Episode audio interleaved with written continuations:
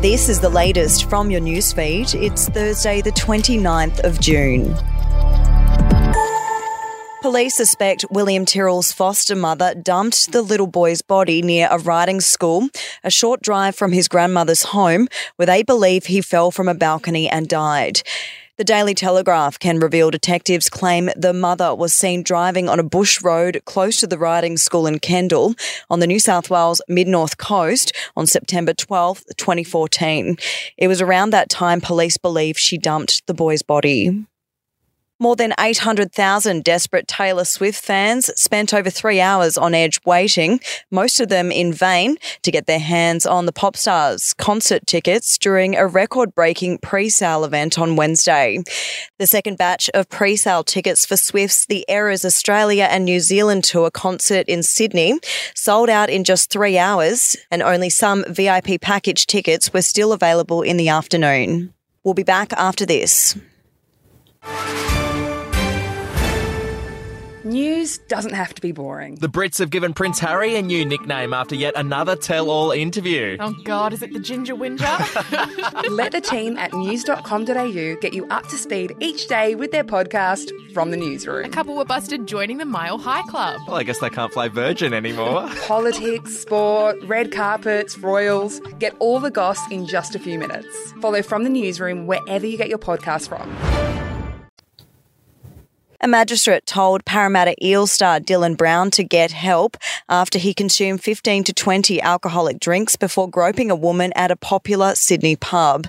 The 23 year old said he was deeply sorry after pleading guilty to two counts of touching a woman's breast without her consent at Double Bay's Golden Sheaf Hotel on June 3rd.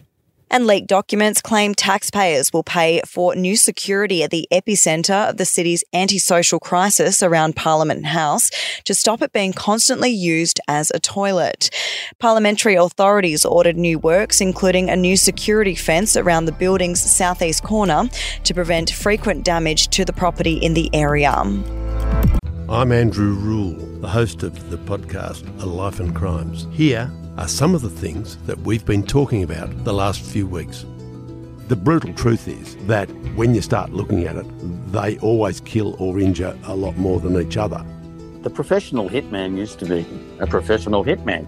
Evil strikes in all forms, but particularly as stupidity. Life and Crimes is available wherever you get your podcasts.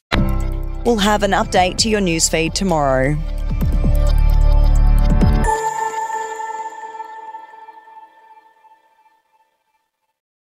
Are you ready to get an inside look at crime from someone who has investigated some of Australia's worst crimes? It was like Aladdin's Cave. The luminol found bloodied footprints and bloodied handprints on a wall, so it's Yeah. just like a horror movie. Former homicide detective Gary Jubelin sits down with cops, crims, addicts, victims, small time cheats, and big town lawyers as they tell their incredible stories. My house got raided. Next thing you know, I got bail refused. Next thing you know, I'm on a truck Yeah. to Parklea Prison. Listen I Catch Killers early and ad free on Crimex Plus on Apple Podcasts today or wherever you get your podcasts.